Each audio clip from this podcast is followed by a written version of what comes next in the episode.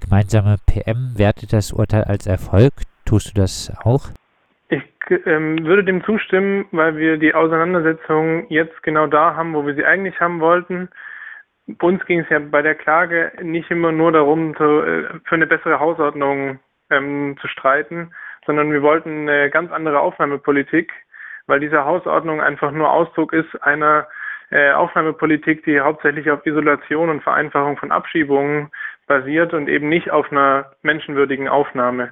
Und das Gericht hat heute einfach festgestellt, dass diese ganzen oder dass zumindest diese Zimmerkontrollen ohne gesetzliche Grundlage stattfinden. Und damit heißt es, dass das Flüchtlingsaufnahmegesetz in Baden-Württemberg geändert werden muss.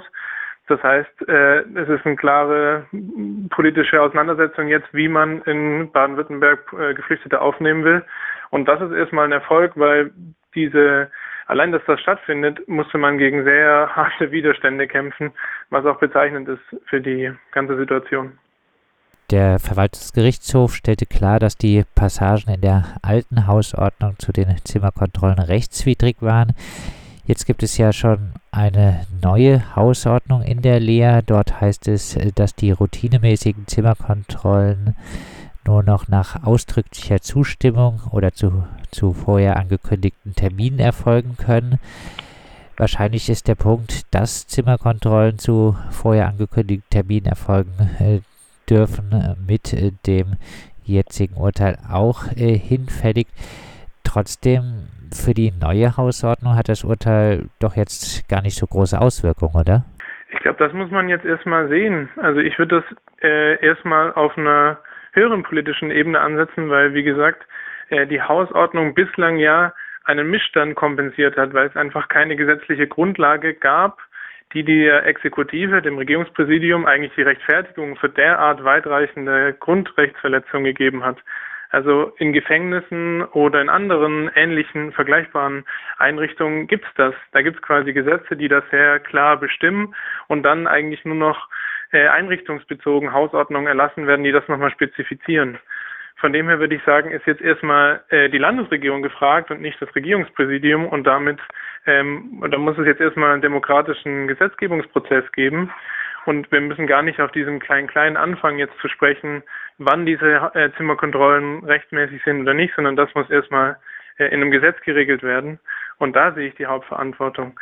Ähm, dass es aber am Ende ähm, dass das eine schwierige Auseinandersetzung wird, ist auch klar, weil wir auch wissen, das, was dann nach einem Gesetz steht und das, was in der Realität dann passiert, da klafft häufig eine, eine, ein großer Unterschied.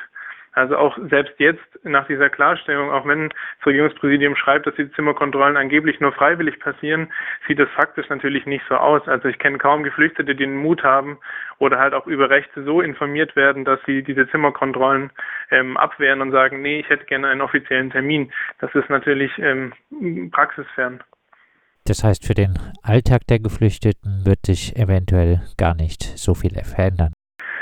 Ich glaube, das hängt davon ab, auch wie wir jetzt zivilgesellschaftlich äh, Druck machen. Das ganze Verfahren hat ja wieder gezeigt, dass diese, die ganze Landespolitik samt der dort vertretenen Parteien die Missstände ignoriert haben. Das haben wir ja auch in Freiburg wiederholt gemerkt, obwohl es ja angeblich ein sehr offenes Stadtklima gibt, auch im Gemeinderat, wurden die Missstände ja ignoriert und es ist ja bezeichnend, dass Schutzsuchende, die hierher kommen, die eigene Politik an ihre eigene äh, Verfassung erinnern muss. Also das ist ja bezeichnend dafür, wie hier mit Schutzsuchenden umgegangen wird. Ähm, es besteht natürlich die Gefahr, dass jetzt das, was eh schon Realität ist, die ähm, repressiven Regelungen einfach in ein Gesetz gegossen werden und wir damit dann einen sozusagen demokratisch legitimierten ähm, Ausnahmezustand haben in der Lehre. Aber ich glaube, das müssen wir verhindern und es hängt auch davon ab, wie wir jetzt quasi weitermachen. Von dem her ist, glaube ich, das Urteil auch erstmal das äh, Gericht hat äh, festgestellt, wie es äh, auch andere Gerichte oder das Institut für Menschenrechte schon länger festgestellt haben, äh, dass äh, das Grundrecht auf Unverletzlichkeit der Wohnung eben auch in äh, jetzt Erstaufnahmelagern gilt. Ähm, zu den äh, anderen äh, Punkten.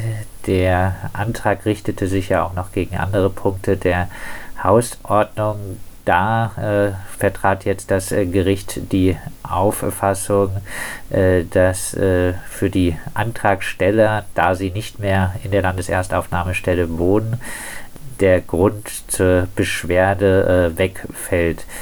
Heißt eigentlich äh, eine juristische Klärung der verschiedenen Punkte, die ihr äh, neben den Zimmerkontrollen angegriffen habt, also auch äh, eine ellenlange Liste an verbotenen Gegenständen, Eingangskontrollen an der Landeserstenaufnahmestelle, das Verbot für politische, religiöse Betätigung, die Unmöglichkeit, das eigene Essen zu kochen.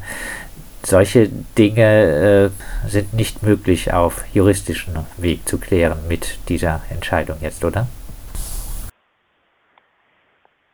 Also ich glaube, ich muss mich nochmal kurz präzisieren zum Grundrechtsschutz von Privatzimmern in den Erstaufnahmeeinrichtungen. Da ist es schon wegweisend und ich glaube auch, dass das tatsächlich äh, in andere Bundesländer ausstrahlen wird, weil wir bisher in Deutschland noch kaum auch höhergerichtliche Rechtsprechung dazu haben, wie denn die Privatzimmer zu behandeln sind in solchen Einrichtungen.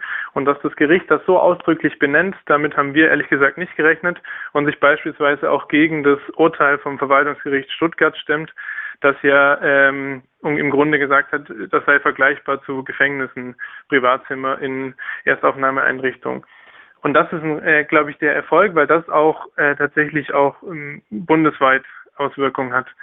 Ähm, jetzt war bei dem Normkontrollverfahren ging es ja neben diesen Zimmerkontrollen auch um diese Eingangskontrollen, die Taschenkontrollen und das ist richtig, was du gesagt hast, die wurden jetzt nicht entschieden. Das ist tatsächlich schade, weil ähm, da es auch sehr konkret um die Frage der Beleihung geht, also weil Securities, private Sicherheitsdienste im Grunde hoheitliche Aufgaben ausführen, wenn sie am Eingang Taschenkontrollen durchführen. Und da ist das Gericht in der Tendenz, würde ich sagen, eher der Auffassung des Regierungspräsidiums gefolgt, dass die freiwillig passieren und auch nicht äh, keinen schwerwiegenden Grundrechtseingriff darstellen. Das halte ich nach wie vor für fragwürdig, aber ähm, das haben sie jetzt eben nicht entschieden, weil die Bewohnerinnen schon aus der Unterkunft ähm, verlegt wurden. Ähm, ich habe noch die Hoffnung, dass das auch nochmal Thema ist. Es gibt ja noch ein zweites Klageverfahren vor dem Verwaltungsgericht, wo das Besuchsverbot, äh, das Verbot der politischen ähm, Betätigung, die verbotenen Gegenstände, also diese ganz konkreten Regelungen angegriffen werden, dass es da auch nochmal ähm, zur Sache kommt, wie, wie das dann vereinbar ist mit dem Recht. Und ähm, das ist, glaube ich, nochmal, was wir abwarten müssen. Ähm, aber das stimmt natürlich, dass das Urteil dahingehend äh, auch seine negativen Aspekte hat. Heißt, ihr hofft jetzt, dass das baden-württembergische Flüchtlingsaufnahmegesetz dann in Zukunft nicht allzu repressiv ausgestaltet wird? Ähm, genau. Also tatsächlich ist es jetzt eine klare Aufforderung. Man, das, haben, das hat das Gericht ja auch schon im, im Eilrechtsbeschluss ähm, durchscheinen lassen, dass es eigentlich den Gesetzgeber in der Pflicht sieht. Da hat bisher die Landesregierung nicht darauf reagiert und von dem her kann man das Urteil heute auch schon als eine kleine Ohrfeige oder eine richtige Rüge in Richtung einer Politik sehen, die diese Missstände immer ignoriert hat und im Grunde auch die Exekutive immer allein gelassen hat. Ähm, und es ist unsere Aufgabe, da Druck zu machen und äh, den Politikerinnen auf die Finger zu schauen, dass das nicht passiert, was du gerade beschrieben hast, dass das Flüchtlingsaufnahmegesetz dann repressiver wird, als es jetzt eh schon ist. Abschließend, wie wollt ihr diesen Druck erzeugen?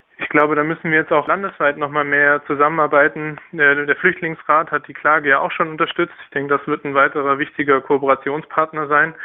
Aber ich glaube, dass wir einfach mit der ganzen Kampagne, die wir hier in Freiburg gefahren haben, deutlich machen konnten, dass sich diese Widersprüche, die sich aus den letztjährigen Asylrechtsverschärfungen ergeben, sich doch sehr deutlich in diesen Aufnahmeeinrichtungen zeigen. Also Arbeitsverbot, Wohnverpflichtungen über eineinhalb Jahre, diese Zimmerkontrollen. Das sind alles Sachen, die eigentlich deutlich machen, dass diese Aufnahmeeinrichtungen ohne diese Grundrechtsverletzungen eigentlich nicht funktionieren können und auch eben nicht dem dienen, was sie wörtlich vorgeben. Das ist keine erste ähm, Registrierung, sondern da geht es um Isolation, um Vereinfachung von Abschiebungen.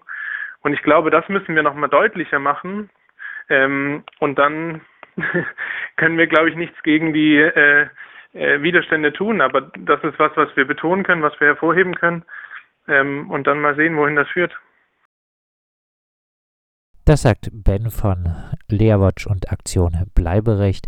Der Verwaltungsgerichtshof in Mannheim hat entschieden, dass die Unverletzlichkeit der Wohnung auch in Erstaufnahmeeinrichtungen für Geflüchtete gilt und äh, hat äh, dem Antrag von ursprünglich sechs Geflüchteten gegen die Hausordnung der Lea Freiburg in Teilen Recht gegeben die Passagen in der Hausordnung der Lea zu den Zimmerkontrollen waren rechtswidrig.